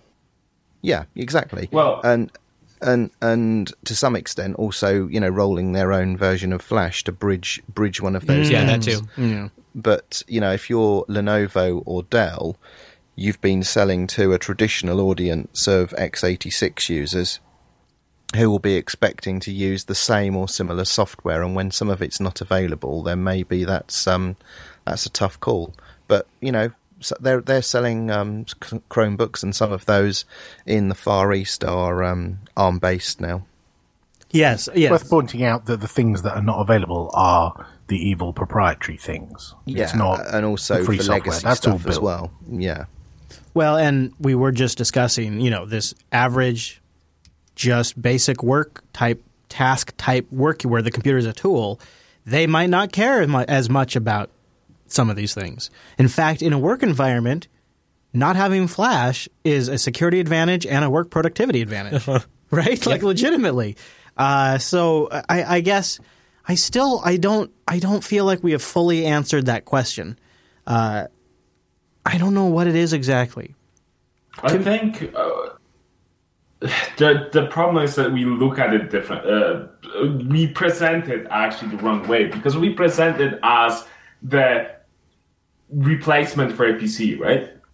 Uh, whereas we shouldn't be telling people that because it's well, it's not capable of everything you can do on your desktop Like computer. GIMP is not Whether GIMP is not a replacement for Photoshop. It is a separate line of tool that is available. Yes, but what you should show people is like this is a cool thing that you could use to browse Facebook with, right? Or put up in your kitchen and look up recipes with, and all you need is a you know some screen and something to you know a keyboard and a mouse, and you have a, your tiny computer in your kitchen, right? And then you can show them that look, this what you've considered to be just a recipe looking app device is also capable of those other things instead of showing them that this is a computer that's not capable of all the other things that you're Right. using your computer for. That's that's actually pretty good insight because that's why the smartphone has been so successful is because it was in as far as it was replacing the dumb phone, which was a, not a high bar, and so you could like Apple could launch uh, their overpriced iPhone that didn't even have copy paste support for like two OSs because the bar wasn't that high. And when you come in and you say I'm replacing the PC, well, guess what? Pretty high freaking bar. Pretty high. That makes sense. It's Have you hi- seen what PC can do? Yeah. I mean, PC do what? yeah, right, exactly. Damn it, Wes. Screw you. that is the worst advertising campaign ever. Uh, but it worked. Son of a gun. All right, uh, Vert, you want to talk about the future, uh, making everything a little bit smarter. Go ahead. Yeah, well, basically, with this kind of dropping computing and more specifically sophisticated computing, it means these little devices like the Pi Zero or the Omega uh, can now be turned into a general purpose kind of smart sensor or smart device that can be plugged into anything, basically. You know, displays, Well, uh, light switches, like this article that, uh, whatever you want to plug it into. This article that Wes found before the show is, you know, you take a simple speaker and now all of a sudden this is a quote unquote, I mean, if I was in the industry, a smart speaker because it can receive Bluetooth or AirPlay or DLNA audio. Pulse, Pulse will multicast as well. Or Yes. MPD. Yeah, in fact, this is actually using Pulse to right. send Yeah, from your I Linux uh, box. I mean, a, classic classic example of that, of course, is now I actually have a Pi acting as a alarm clock uh, for my partially sighted father. Because he can't necessarily see the display all the time, and so he wants to be able to hear it. So it's a talking clock, and because now it's a talking clock connected to the internet, it can now read things like emails and can now do other things that it wouldn't have been able to do. That sounds as a great or horrible. That's what small computing does for you. Yeah, good point. Uh, Wimpy, uh, I, I also uh, have noticed, especially when it comes to a demographic that I'm intimately familiar with, my children, there is some se- essential use cases that the Pi is totally capable of, like things like YouTube or Minecraft, and that is pretty a, poor, a huge core audience, wouldn't you think? Yes, one it can do and one it can kind of do. So when I've been going along to the Pi Jams, uh, I've been uh, taking an Ubuntu Mate setup and getting makers and other you know visitors to come and have a look and have a play and give me their feedback. And it's interesting that when the kids go on it, they basically want two things: they want to be able to play Minecraft and they want to watch YouTube. And if it doesn't do that, it's irrelevant. That's that's the end of a discussion. And it has to be able to play Minecraft without quote unquote lag. Right. And lag Yeah. is frame Yeah. drops, I guess. I don't know exactly what Yeah. lag is, but so there is there is a Minecraft um, version for the Pi. It's the Minecraft Pi edition, which is a bit like the uh, Pocket edition of um, Minecraft. Ah. But it comes It's with um. Python bindings, so you can um, you know you can program it and what have you. Um, and YouTube, um, at the moment, we don't have the fully accelerated graphics driver for the for the chip that's on the Broadcom SoC in the Pi. So um, that's all software at the moment, and that's a bit poor. But um, I've embedded a utility in Ubuntu Mate where you can suck down, you can visit YouTube within Firefox and pull the, Mm. the cut and paste the URL, and then it will stream the URL into the OMX player, which is the hardware assisted player. So you get the full hardware assisted full screen playback streaming from YouTube. Clever. So uh, actually, you're kind of getting into my next segment. Our, uh, our next segment is is really some clever tricks to avoid having to use Flash altogether. Partly because ARM, but also because of Adobe's announcement this week. So uh, pause right there, Wimpy, and let's pick that back up because that's actually a perfect segue to our next segment. So I'll mention the perfect telco, friends. It actually exists because their business model is different. Ting is mobile that makes sense. Ting is an MVNO of a couple of different networks. So instead of like getting all involved in like digging the trenches, installing the towers, running the fiber, fighting the local city council to make sure they can actually run a tower right there, which is an unbelievable fight, contracting with the designers to design the tower and all.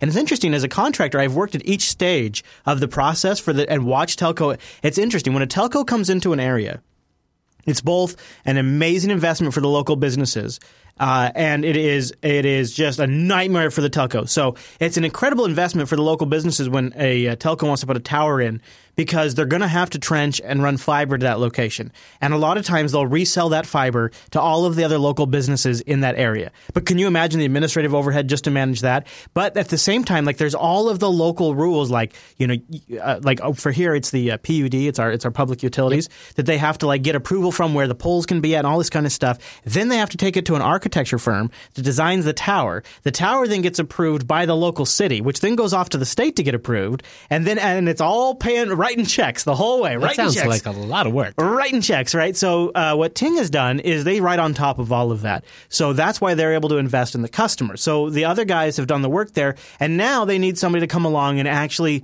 get some customers on it. That's where Ting comes in. So it's six dollars a month for the line, flat rate, right there, and then it's just your usage on top of that. No contract, no early termination fee.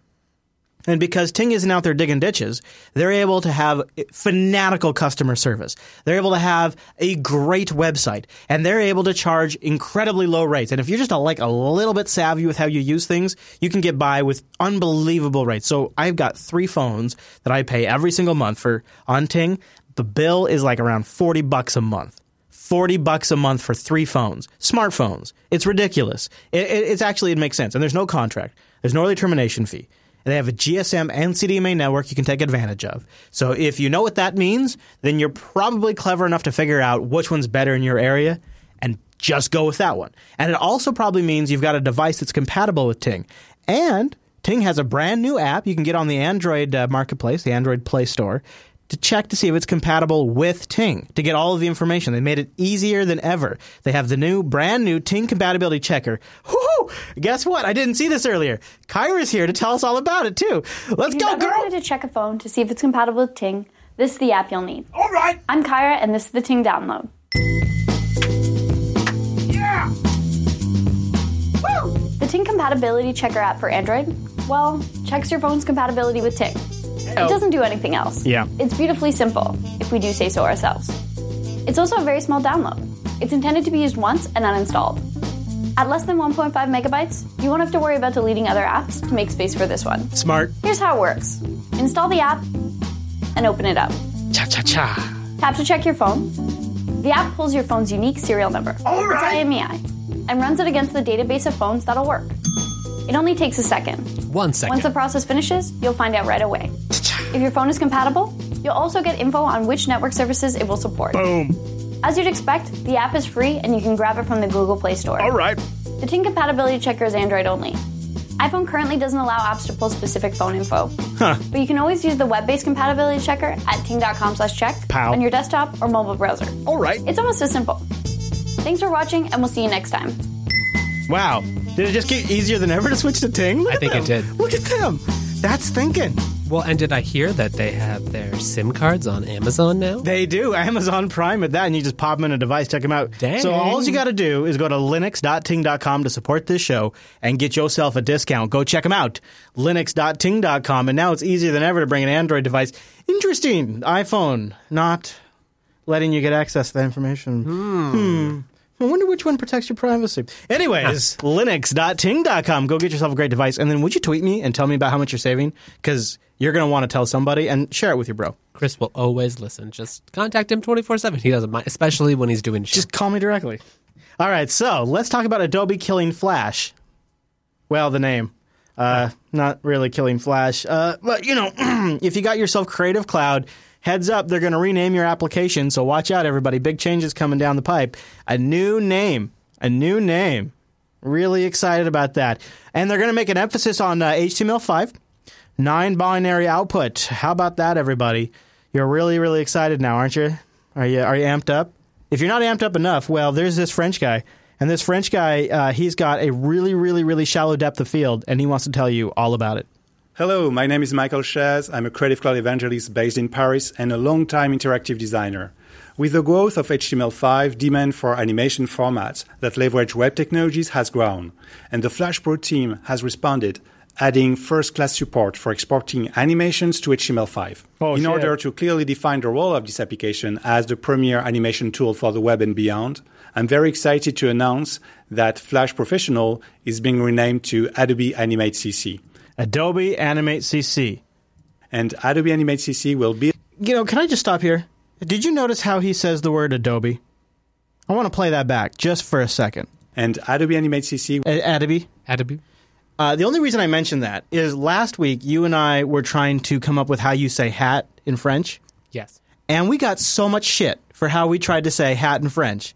Well, how about an Adobe employee in France that can't even s- pronounce the company he works for, you guys? You give me crap all the time. Well, what's up? This guy works for Adobe. He doesn't work there anymore. Not, not after that. I'm just saying, like they're giving me a hard time because I can't say hat in French. Meanwhile, this dude works for Adobe and he calls it Adobe, right? Uh, But it's fine because he's French. Now, Chris, who speaks English, isn't allowed to mispronounce anything. But this guy, that's fine. He's French. We don't care. He's French. Chris, it's not a big deal because he's French and he's in Paris and there was a terrorist attack. So don't give him a hard time because he calls it Adobe. There's not a big deal. What are you talking about? announce that Flash Professional is being renamed to Adobe Animate CC.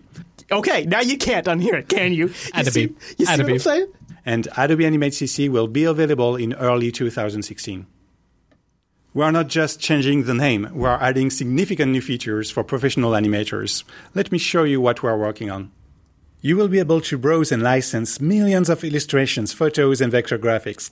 Adobe Stock is directly integrated within the tool thanks to the power of Creative Sync. Same for Creative Cloud libraries. You can access colors, vector shapes, and brushes Hello. directly within Animate CC. And use All right, so there you go. So this is they're going to call it Animate, and they're going to have Animate CC for the application to use. And the, uh, idea is Adobe is going to de-emphasize, de-emphasize FLV and that kind of stuff, and, and sort of re-emphasize HTML5 output, but using Adobe tools to make that said HTML5 output. I don't know what to think about this. So what I thought is let's just figure out how to stop using the Flash plugin altogether. And that's Chris's solution. So you really want to kill Adobe Flash, or I'm sorry, Adobe Flash, this is how we do it. This is how we do it. And so I wanted to give my couple of tips, and then I wanted to see maybe what you do to avoid using Flash, and then we'll toss it at the mumble room. So I mentioned these on Sunday's show, but my two top tips to avoid using Flash First of all, don't install it. Second of all, use Livestreamer to watch things that are in Yes. Flash. Or if you want to watch the JB live stream, grab the RTMP or RTSP and throw that to MPV.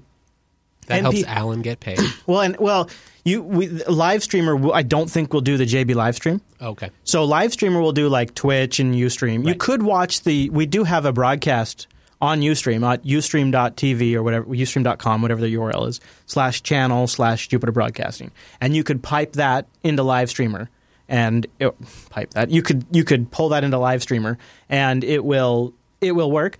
But the the built-in embedded one on the JBLive.tv page doesn't work with Livestreamer, but RTMP and RTSP work beautifully in MPV. So you just you know on the command line you type MPV and then you paste that link and it starts streaming. FFmpeg will record from those or HLS right beautifully to, as well. Right to a file, HLS as well. Uh, and then, uh, then of course, uh, something that I use all the time is uh, Minitube and YouTube DL, which is a great way to pull video files off of YouTube without having to use Flash. Um, and then my go-to solution is instead of having Flash installed system-wide, if I have to have to have to use Flash, I use Chrome. And Chrome comes with Flash built in, and I just keep it there in their little sandbox, and that's where it stays. And if a website requires Flash, like YouTube management tools, then I just use Chrome. What about you? What, how do you avoid using Flash when you need to? You know, I, I have to echo pretty much everything you said. I was just talking with my parents, and they were kind of freaked out. Firefox is warning them about the vulnerabilities in Flash, and you know they don't quite know what that means. And I found myself just saying, "Well, if you have Flash problems, you should probably just use Chrome." And I haven't said that before, but that's that's where we're at. I think is just you, know, Mhm. you just use Chrome, you use that for that page, Mhm. and you're done. Wimpy, you have a trick for getting HTML5 playback on YouTube? Yeah, this is not so much about what you as a user can do, but what you as a you know a content publisher can do. So where, if you embed YouTube clips in a website or social media and all the rest of it, um, if you add the HTML5 um, option to the embed URL, it forces the clip to use the HTML5 playback rather than Flash by default. Oh, that is Very really good to know. That is great to know. I will also. so add I went that- through all my sites and you know added that to everything after the last round of you know Flash vulnerabilities when nobody could Mm. access Flash for about a week. Smart. I added that.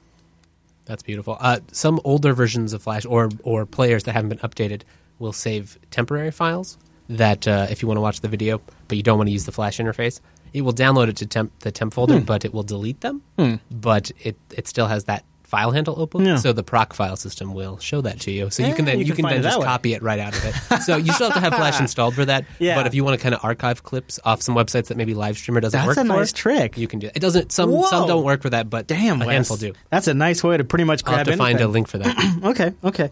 Yeah. There's actually a lot of stuff you can do with YouTube DL that are a lot more than people think they can.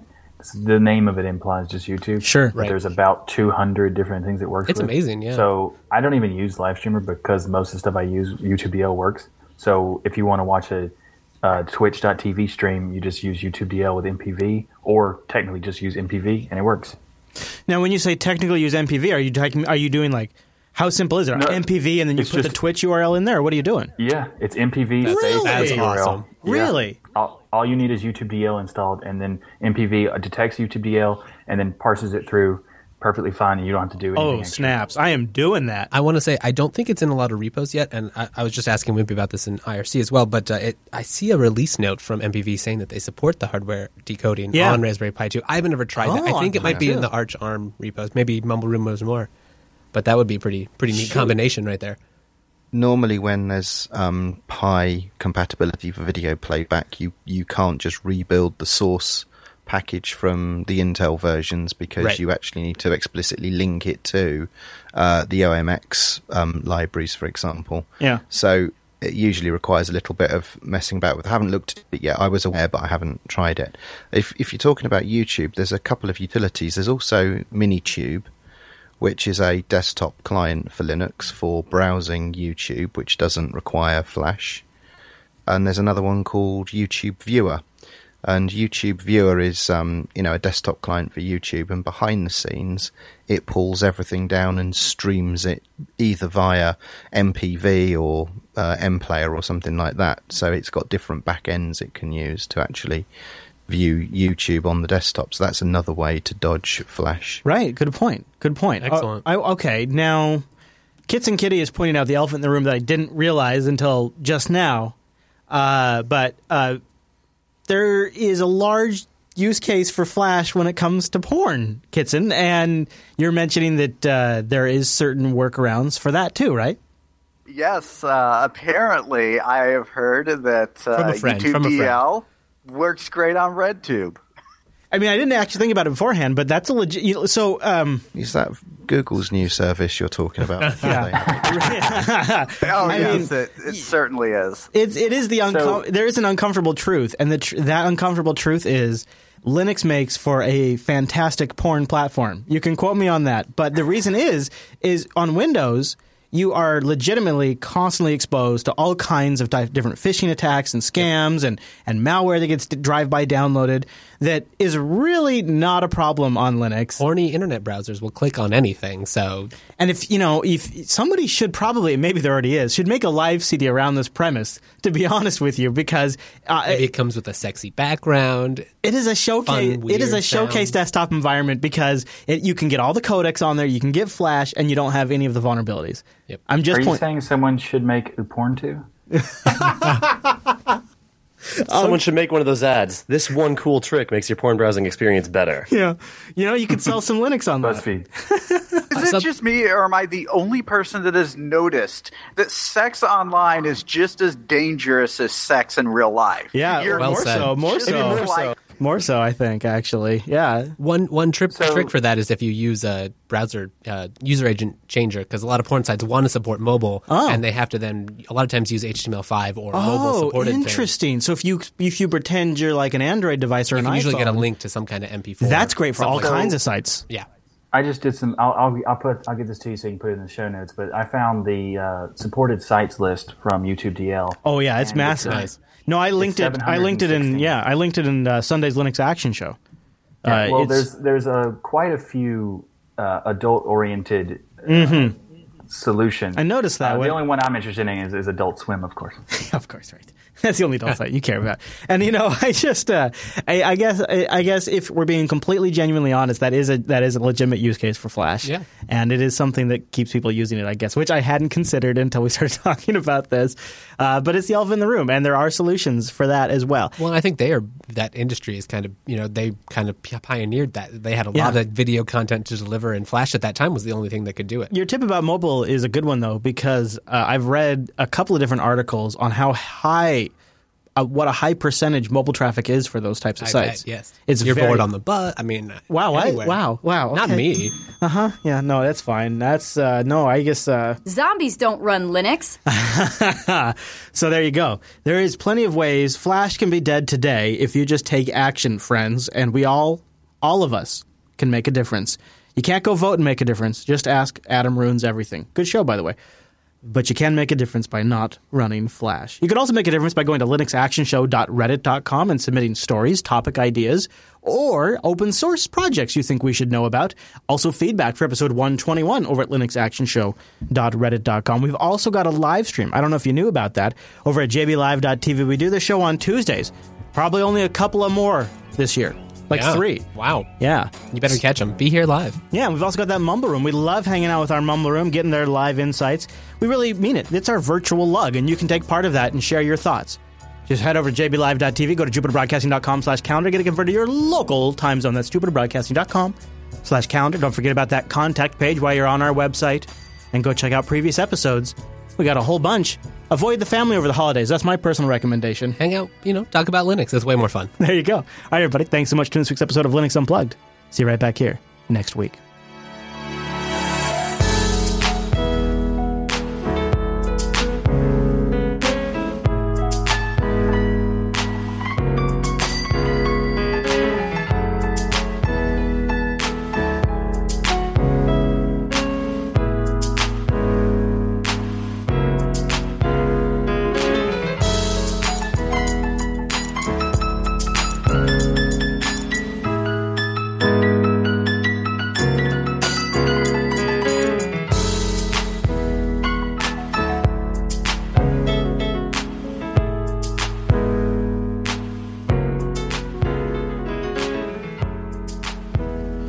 We go. We went there, but it was. I think I just felt like you know what. All of a sudden, we should probably be honest. This is a genuine use case for Flash, so we did it. Yep, yep. we happened. We had to go there. So I wanted to uh, take a couple of minutes here in the post show and uh, just sort of invite the Mumble Room to jump in on open source projects they're thankful for. But let's do it. Uh, let's do it like we're still doing it in the show, so that way we don't all talk over each other. So tag me first in the chat room and with Mum, and then we'll go for there. But uh, I wanted to just. I know this is probably going to come up, but there was so many projects I could have been thankful for. Uh, Wes, I, I I realized Tinc might be on your list. Yes, it definitely is. So I, I want to play with that more. I think I definitely want to play. Is there any others that are on top of your mind for your list? Hmm, that's a good question. You think about it. I'll I will think about it. All Let's right. hear from the So, uh, Vert, you can go ahead and. Uh, oh, actually, well, nope. Sorry, Wimpy was first. Wimpy, go ahead. You have your project you're thankful for. OpenSSH. Good one. Very good. I can't imagine life without it. Seriously? It's so versatile. Seriously. Yeah, it is maybe one of the most useful open source projects for all of us. Like use just broad spectrum. Great one. Uh, great. Vert, uh, do you want to mention OwnCloud? Yeah, I mean, that's really kind of changed my uh, entire workflow now because I never really bought into the whole Google Cloud services stuff And so when OwnCloud came along, I started syncing calendars and appointments and everything else between me and my family.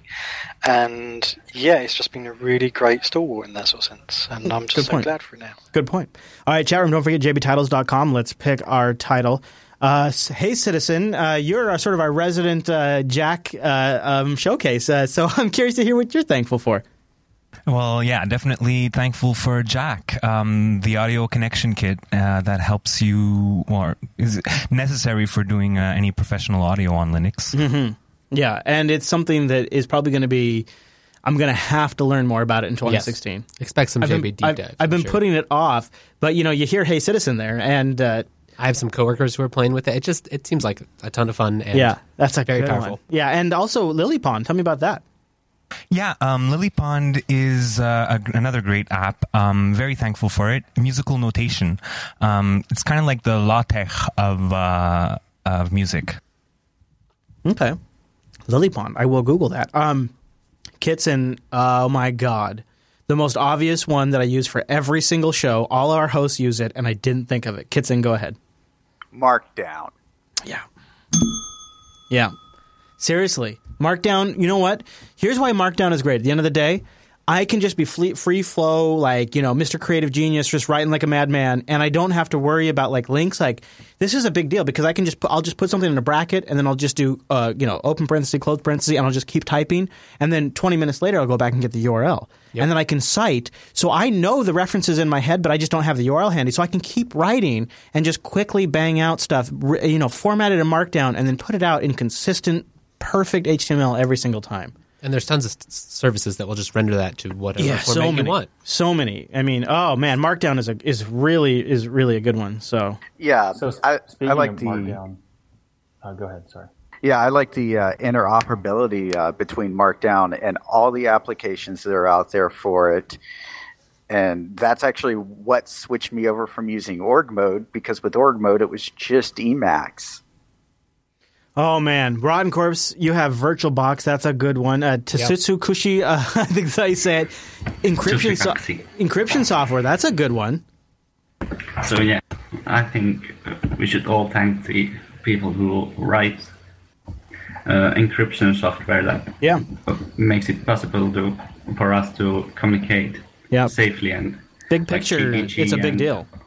And yeah, and also the people who who come up with the ciphers and other like cryptographic Mm-hmm. primitives and make them uh, public domain, domain and Right, and share with everybody. And Yeah, yeah, that's a great point. Uh, I'll, I'll give. Uh, we'll, we should probably wrap up with these because this list could go on all day. But I got to give the last one to Popey because FFmpeg is close to my heart.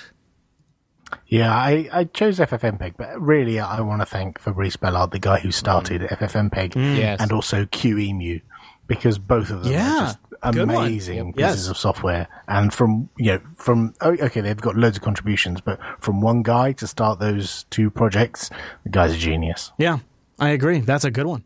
All right, so uh, I'm gonna finish. I'm trying to finish this beer. So if anybody else drinking with me today, well, Wes is. Anybody else have a beer? Got to finish this I thing. think tea. Does that count? I too am drinking tea. I'm drinking bulletproof coffee. Okay, all right, all right, all right. We got a bulletproof coffee drinker in there. So now all of a sudden, Chris isn't the only crazy guy. We'll take that. Now I'm not Bulletproof crazy. coffee. Are you? Are you putting MCT oil in that thing? What do you got going on over there? I I just got the co- coconut oil. Yeah, yeah, sure, yeah. Okay, but see, here's the thing: you can get you can get MCT oil, which is an extract down of coconut oil, which doesn't have any coconut flavor. You still get all the benefits of coconut Sounds oil nice. without the coconut flavor. So if you don't want to coconut up your uh, coffee, you putting butter in there. Um, yeah, a little bit. Yeah, a little bit of butter. Yeah, yeah. That that is. Uh, and are you doing? Are you doing like a like a like? Are you doing that for breakfast? you doing like a fasting thing? What's going on over there?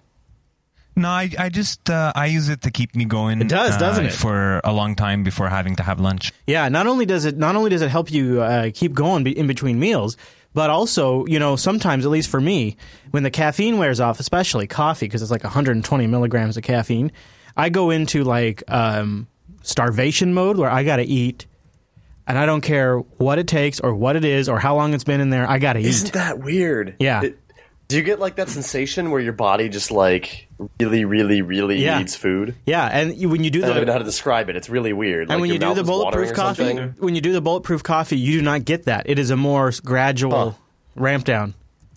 Yeah. Why does this sound like a recipe for diarrhea? Uh, well, if caffeine makes you poo, if coffee makes you poo, then it will happen. Yeah. Gotta love the coffee poo. But I'm telling you what, though, this the, I don't I don't I don't do the official like bulletproof coffee. I just go get really good coffee and an immersion blender, and I put MCT coconut oil in there and a little bit of butter, and uh, you know, it I haven't done it in a while, but when it's cold out, uh, you know, and you could also like if you don't care about if you're not doing it for health reasons, you could put a little chocolate syrup in there too. Now, don't do that, but you could put a little chocolate syrup in there too, or A a little little cocoa liquor. powder, or a little liqueur. Yeah. a little liqueur. Actually, they say I've heard that chocolate is actually really good for you. It Well, there you a lot go. of antioxidants. Shit, that's health food then. That's basically health food. Done. Done. Chocolate syrup, maybe not so much. No. Yeah, no. Cocoa powder. High fructose Don't corn ruin syrup. this for us. High fructose corn syrup is the number one ingredient, I think, in that.